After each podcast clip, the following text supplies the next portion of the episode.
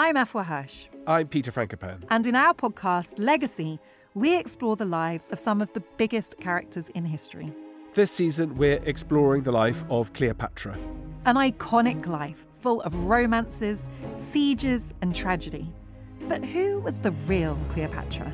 It feels like her story's been told by others with their own agenda for centuries. But her legacy is enduring, and so we're going to dive into how her story has evolved all the way up to today. I am so excited to talk about Cleopatra, Peter. Love she Cleopatra. is an icon. She's the most famous woman in antiquity. It's got to be up there with the most famous women of all time. But I think there's a huge gap between how familiar people are with the idea of her compared to what they actually know about her life and character. So, for pyramids, Cleopatra, and Cleopatra's nose, Follow Legacy now wherever you get your podcasts. Or you can binge entire seasons early and ad free on Wondery Plus.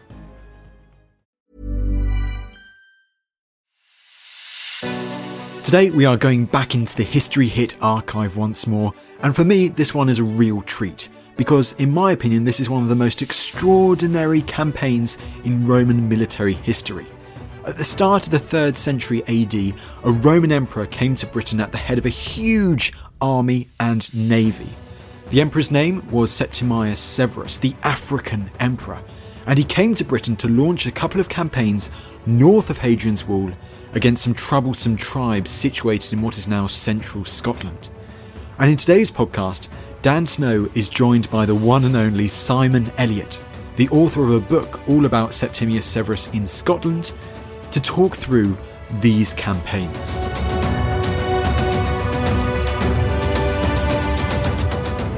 Simon, thanks for coming back on the podcast. Now, you have got a forgotten, towering figure of British but also world history to talk about this time. Uh, Tell me about him. Well, this is uh, uh, Septimius Severus. Um, so let me give a bit of perspective first, Dan. Septimius Severus was one of the great warrior emperors who hacked his way to power in AD 193. And in so doing, this is the year of the five emperors. He fought off all challengers and then embarked on successful wars of conquest. In the east, where he fought the, the Parthians and other Easterns, he actually sacked the Parthian capital, uh, which very few Roman, Roman emperors did. Um, and he campaigned in Africa, where he was a native, because he was born in the blistering heat of a North African summer to one of the richest families in the empire. Um, Punic origin, so his forebears were Phoenicians, and he died in the freezing cold of a Yorkshire winter in AD 211, which, as I always say, was the wild west of the Roman Empire if you're in the north of Britain. This never conquered part of the Roman Empire where they always struggled. But what the reason he was there was to actually try and do the last major attempt to conquer Scotland when he took 57,000 men uh, in AD 209 and AD 210 in two campaigns to try and achieve what no emperor had done before. And he failed. That's the key thing. He failed, even though he took this enormous army, which must have been one of the, if not the largest campaigning army on British soil. He still failed. But in the second campaign in AD 210, he gave a really, really significant order when he got so fed up with the fact he couldn't conquer the north that uh, he gave this a genocidal order, which basically said kill everybody.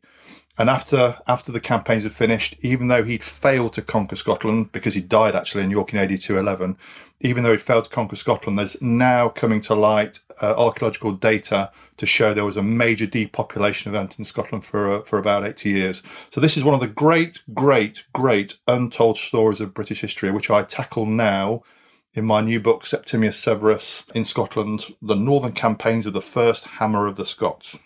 Glad you got the uh, the pitch in there, buddy. Um, no, so this is absolutely remarkable. So he fought from the very eastern end of the Roman Empire right to the west. Yeah. Uh, and, and he died in Yorkshire. I mean, it's also easy to forget, isn't it? It's remarkable. So tell me, what was the status when he came to the throne? What was the status of the Roman border uh, at the north of Britannia with, uh, you know, Scotland today or Caledonia beyond?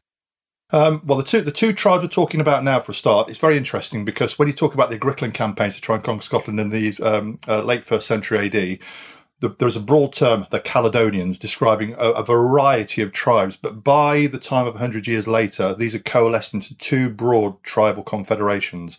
One were called the Maeatae, um, uh, who were based in the middle Midland Valley, so that's around the Antonine Wall probably. And then you had the Caledonians to the north, who were in the northern Midland Valley, so that's the northern lowlands, and then in the highlands as well. And you had campaigning in the uh, second century AD for example, around the time of Hadrian, so you have Hadrian's Wall, for example, around the time of Antoninus Pius, etc. So you have the Antonine Wall, where Rome still had an interest and carried out punitive expeditions, but it doesn't look like they tried to conquer Scotland after the Agricolan campaign in the late first century AD. So there was interest. And it probably is this interaction with the Romans in the north which caused these confederations to come into being, the Maeatae and the Caledonians. So the, to, towards the end of the second uh, century AD, they got to such a level of organisation which they hadn't had before that they were actually beginning to really, really trouble the northern border. Uh, and around the time that Severus came to the throne, uh, the governor was a chap called Clodius Albinus. Um, and he more or less had the border secure. But in the next decade, after Severus came to the throne, that's when you started seeing trouble occurring, which ultimately led to Severus coming to Britain. And what, what's the main sources for this? Is it uh, text or, or is it archaeological?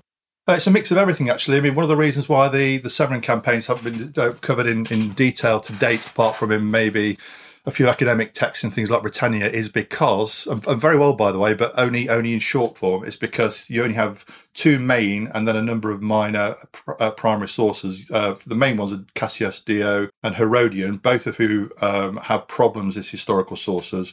Uh, they're, they're near contemporaries, so they're writing about it in a near contemporary way, and Dio actually knew Severus. Um, and then you have a number of later, sort of late Roman uh, sources, 100, 200 years later. So therefore, there wasn't that much of a spotlight apart from on a few key facts. However, in the last 10 to 15 years, a lot of data has come through to us from the archaeological record d- due to some fantastic excavations and investigations in Scotland, which has enabled us to uh, look at what probably really happened and what's enabled me to actually interpret the the campaigns in my own way. Principally, you're looking at marching camps. Um, and there are a lot of sequence of Roman marching camps in Scotland. Marching camps are built at the end of a, a marching day by the Roman military when they're in enemy territory to defend themselves. And in Scotland, given the size of the force Severus had, it's become apparent to match the larger marching camps to the Severan campaigns, so you can actually track his routes. And then on top of that, there's been major investigations on some of the campaigning sites across Scotland, which has enabled us to use analogy to show how the war would have been fought as well. So, for example, there's a there's a there's a, a, um, a hill fort which was assaulted by the Romans in the Antonine period, where that's now been properly investigated north of the border, and it shows that what the Romans were doing was an absolute blitzkrieg, taking these these settlements out. So can, let's just uh, go back a little bit. So why why do we think Severus decided to launch these huge uh, expensive campaigns on on the very uh, on the in the most unfashionable part of of the British Empire. Very well put, Dan.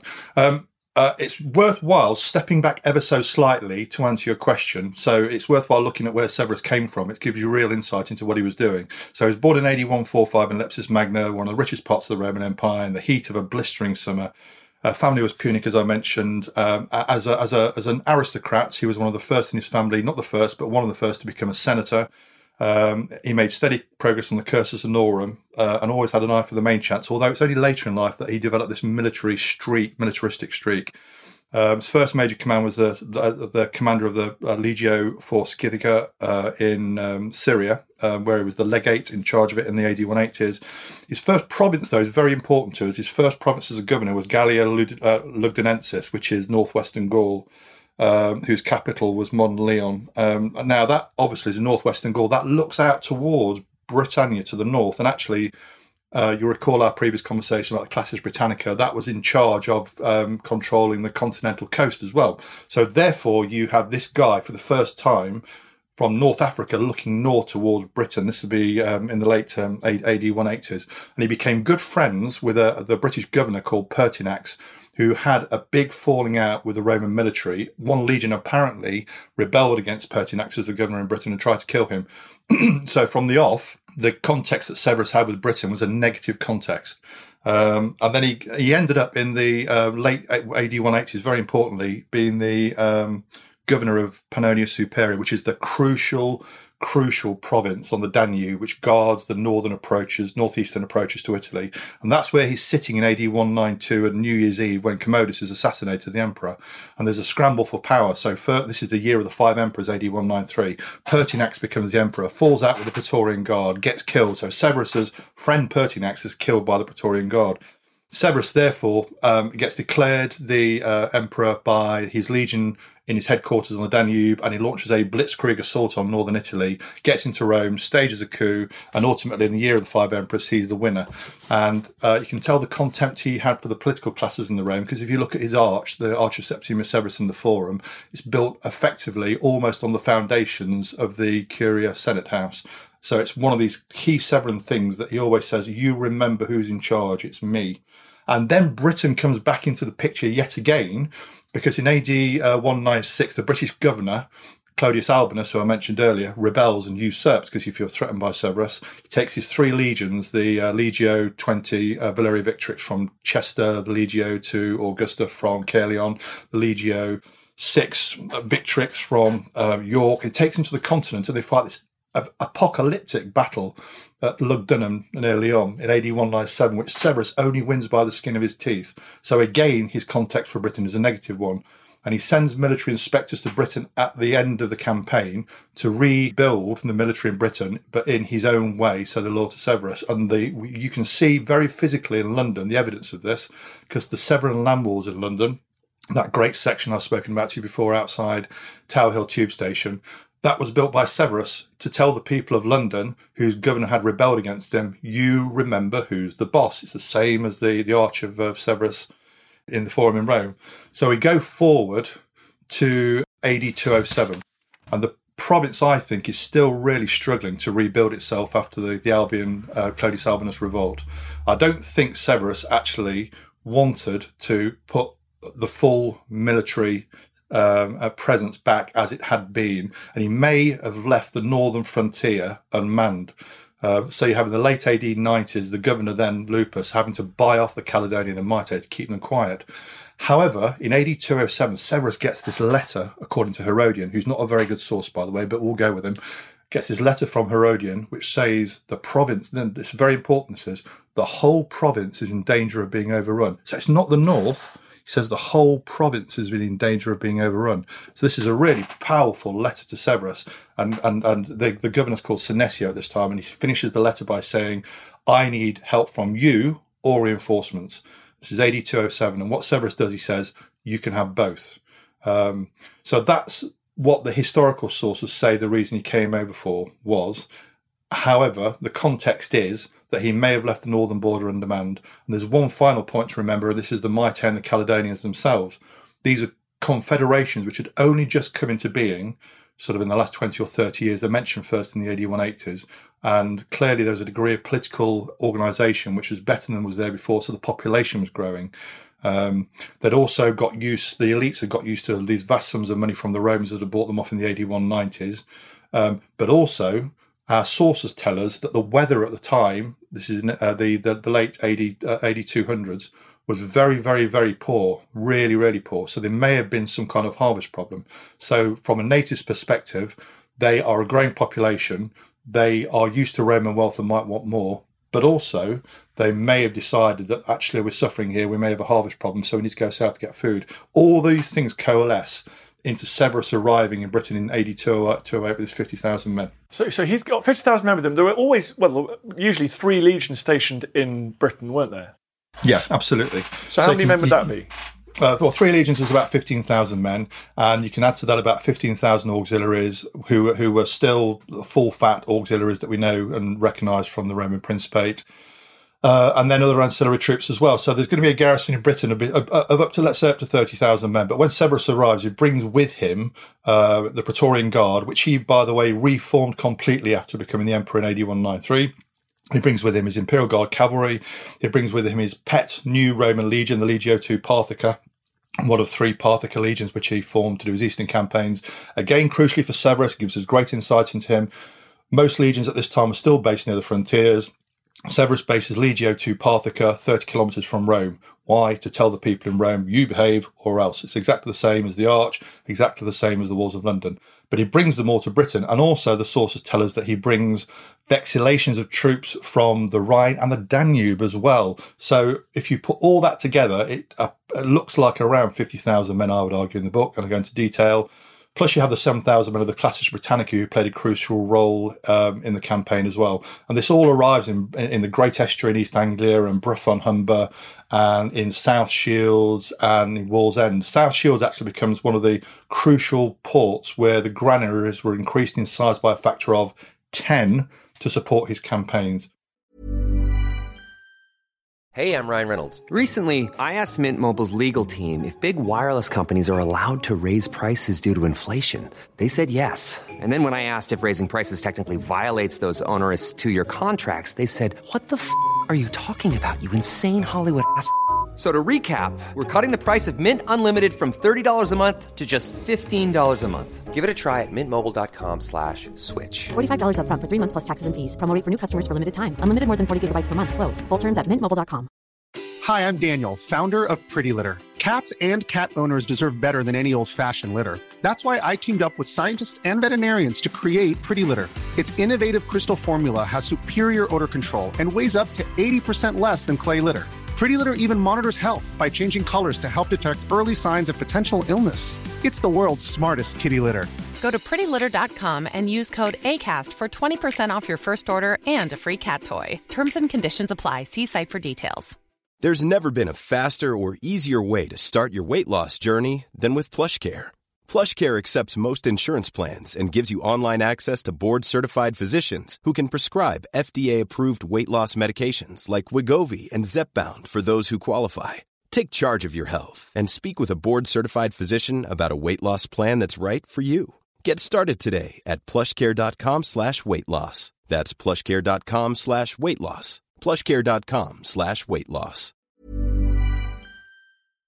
So you, so you think, so you're telling me that one of the most powerful men in the world at the time spent uh, a long time in the north of England and in Scotland with the largest army ever assembled in that Absolutely part right. of the world. This is, it's just a fascinating story. Well, it's astonishing, and and, and it's it's also the last three years of his life. I mean, the primary sources talk about the fact that he didn't expect to go home either. This is a, this, this is an interesting take on the psychology of the man. Okay, if you look at the Roman po- po- poet Horace, who wrote in the um, um, sort of like a very early Principate period, around the time of, of, of his emperor was Augustus.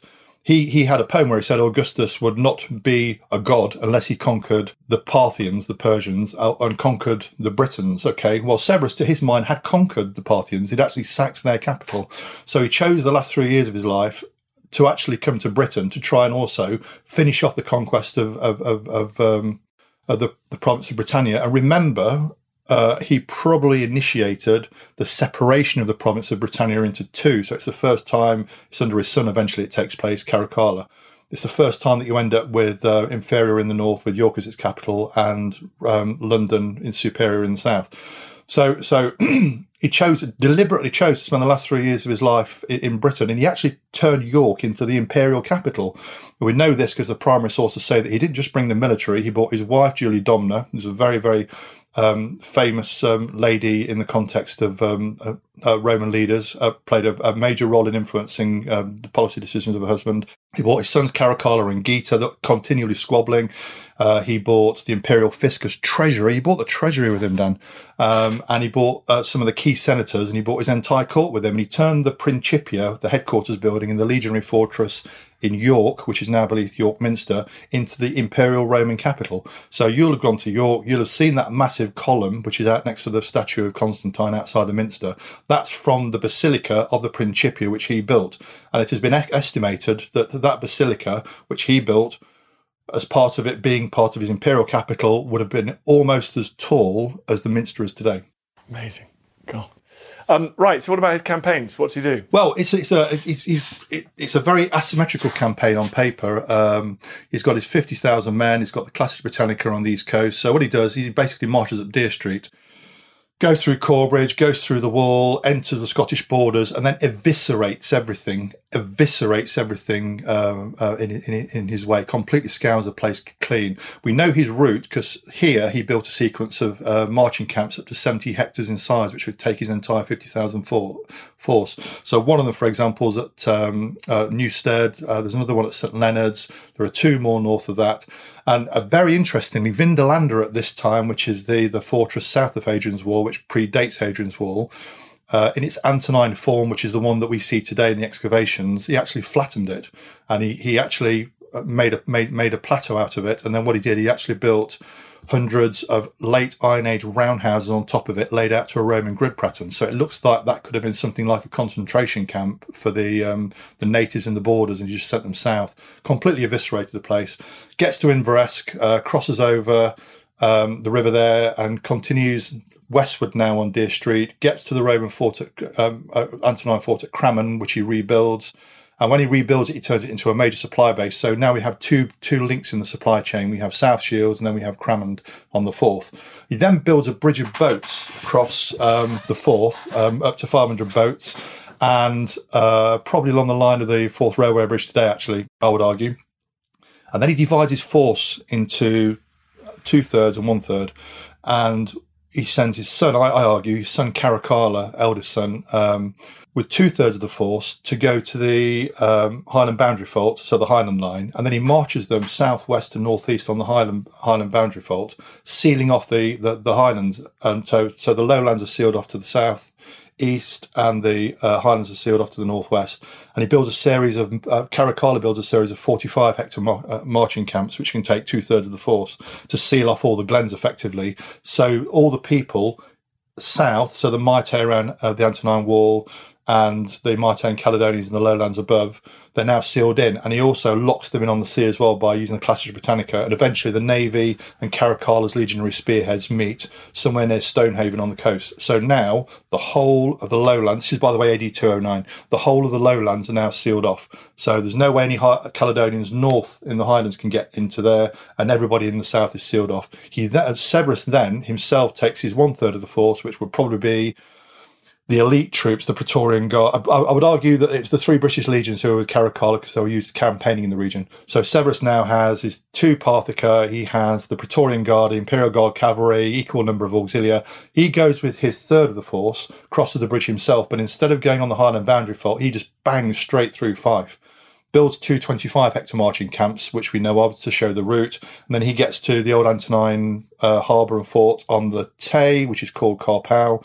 And again, he rebuilds it. So you now have the third link in the supply chain. So you now have South Shields, Cramond, Carpow. And then once he gets to, to, to the Tay at Carpow, he then builds his own bridge of boats across the Tay. And then he slams into the soft underbelly of the, the, the Might and the Caledonians in the Midland Valley and brutalizes the place. Now the thing is, there's no there's no set piece battle, unlike um, uh, Agricola with Mons Graupius. The, the, the historians say there was no set piece battle, so you just have a, a, a brutal campaigning season of guerrilla warfare. Uh, absolutely brutal in terrible weather conditions. All, all, all the primary sources say the weather conditions were bad. They say that the natives were better at com, uh, um, better at um, fighting these conditions than the Romans. And actually, Dio says the Romans suffered 50,000 casualties, which is a bizarre number because that's the whole size of the fighting force. But that's literary license to show how brutal it was. But at the end of the first season, the campaign is won in some shape or form, uh, probably ceding Fife and the Scottish borders to, to Rome because uh, coins are minted saying um, uh, uh Severus and Caracalla have been successful um, and a peace is agreed and the northern frontiers are garrisoned properly, maybe even the Highland boundary fault. Marching camps are maintained with garrisons, but the majority of the force then head home for the winter to winter in AD 209 210 um, in York. So the season one is done. Peace is agreed. Looks like Severus can say, I've conquered Britain. But it's not over because across the winter, the Maeatae rebel again. They're clearly not, not happy with the terms they've got. And when they rebel, Severus realizes he's got to go back again. Now, bear in mind, Severus, like he's in his early sixties, he um, he uh, he's, he's, riddled with chronic gout. He's carried on a sedan chair for the whole of his first campaign, so he's really really fed up um, with uh, with them rebelling again, and the Caledonians predictably join them. So he says, "Right, we'll go again. We'll reset. It's like a computer game. Just reset it. We'll do the whole thing again, exactly the same campaign again." But this is where he, gives this genocidal order, and, and it's very clever the way that Dio says he does it. Dio has him quoting the Iliad, where Menelaus asks Agamemnon, "What shall I do with these prisoners?" And this is Severus quoting, according to Dio, um, Homer and the Iliad to his, uh, his army uh, massed in front of him in York. And the quote goes something along the lines of, um, What shall I do with these prisoners? Uh, you shall kill everyone, even the, the babies in the mother's wombs, and similar. So it's very, very clear that an order's been given to carry out some kind of hideous genocide. Um, now, Severus is too ill to campaign this time, and Caracalla, who's even more hard bitten than Severus, um, leads the campaign, and it carry, it's carried out in full. It's even more brutal. I mean, it's even more brutal, and this is where you have this evidence of reforestation in in the lowlands. You have evidence of um, settlements being abandoned, etc. Um, you have evidence um, of basically some kind of genocide being carried out in the lowlands, um, and another peace is agreed at the end of AD 210 and there's no rebellion afterwards, probably because there's no one in the lowlands left to rebel. And then Severus, I think, was going to try and keep at least Fife and possibly the whole of the lowlands within the Roman Empire fully manned. So if he'd have succeeded and survived, you'd have had, you know, a completely different story about um, southern Scotland, certainly, maybe with stone built um, stone built settlements and things like that. Whether the Picts would have come into being the same way they did is questionable. However, Severus died in February AD 211 in York. And then what happened? Well, you'll, you'll, you'll, you'll, you'll uh, have heard earlier me talking about um, Caracalla and Geta uh, permanently squabbling, permanently fighting, etc. And they, Caracalla in particular is quoted by um, the primary sources as saying that he actually almost carried out a fratricide against his father in AD 209. So he clearly wanted the throne. So you can almost imagine him as the Joaquin Phoenix character in um, in Gladiator, looking towards his father Marcus Aurelius wanting the throne. Well, that's that kind of picture we're painted with Severus and Caracalla. Severus dies, and there's there's an almost unseemly scramble then from Caracalla and Geta to get back to Rome to try and take over the the sole role of the emperorship. Now Severus wanted them both to rule, but clearly this wasn't going to happen, and ultimately by the end of the year, Caracalla had actually killed Geta apparently Geta dying bleeding with stab wounds in his mother's arms in Rome. So as soon as Severus was dead, they completely lost interest in the campaign. Uh, the Roman forces went back to their bases. The vexillations went back to the Rhine and the Danube. Probably couldn't wait to get back given the weather conditions. And then the border was reset on Hadrian's Wall again. But what we do know is that there was 80 years of peace, apparently because of the archaeological record, etc in the lowlands, certainly in the north of Britain after the campaigns. So the actual outcome of the campaigns wasn't the conquest of Scotland. It was just probably the longest period of comparative peace on the uh, northern border in modern history. Brutal pacification. Total. Um, an extraordinary story. Thank you for sharing that. Just quickly, what was um, what Severus's legacy more broadly in terms of Roman history? Uh, I, I, as a military historian, look at look, look at his impact on the Roman military and um, he was the first of the great reforming emperors uh, in the Principate after Augustus of the Roman military. So you could argue that the first Roman field army uh, was actually the uh, field army he put together for the conquest of Scotland in his Expeditio Felicissima Britannica, which is what uh, the contemporaries call it. And if you look at the monuments in Rome, you can actually see in real time the, the transition taking place from the Principate to what will be the later dominate, let's say, the legionaries as an example. If you look at the column of Marcus Aurelius and Trajan's column, the Roman legionaries are wearing lorica segmentata largely. They've got the classic scutum, they've got pilums and the gladius. If you look at the Arch of Septimius Severus, not that long afterwards, there are one or two figures in lorica um, segmentata, uh, but they've got oval, large oval body shields and they've got spears. And if you look closely, you can see a lot of the legionary figures are depicted in long um, thigh length lorica hamata chainmail coats with again the oval body shield and the um, long spear. So it looks like there's a military transition changing from what was the Principate legionary to later in the Dominate. All the legionaries and all the auxiliary are then armed in the same way. Um, let's say from a, from the time of Constantine, with a large oval body shield, spear, um, Lorica Hamata chainmail, and the Spatha long, the long previously cavalry sword, the long sword, replacing the um, placing the gladius. And the reason for that is probably not to do with the British expedition. It's probably Severus's experiences in the east fighting the Parthians, where they're predominantly cavalry based and he's looking at weapons which have got longer reach. And the other point to remember is shortly after Severus's time, you have the crisis of the third century, a big economic crisis, and you'll probably find this change he began accelerated because it's cheaper to maintain and make chain mails that make the, the, the oval body shields, make the spears, etc. Well, there you go. Comprehensive. Thank you very much. What's the book called? One more time. Uh, the book is called Septimius Severus in Scotland, the Northern Campaigns of the First Hammer of the Scots, published by Greenhill Books Available in all good bookshops. Absolutely right. Um, Absolutely um, right. Thank you, Simon Elliott. Thank you so much for coming back on the podcast. Always great to have you on. Thank you very much for having me on, Dan.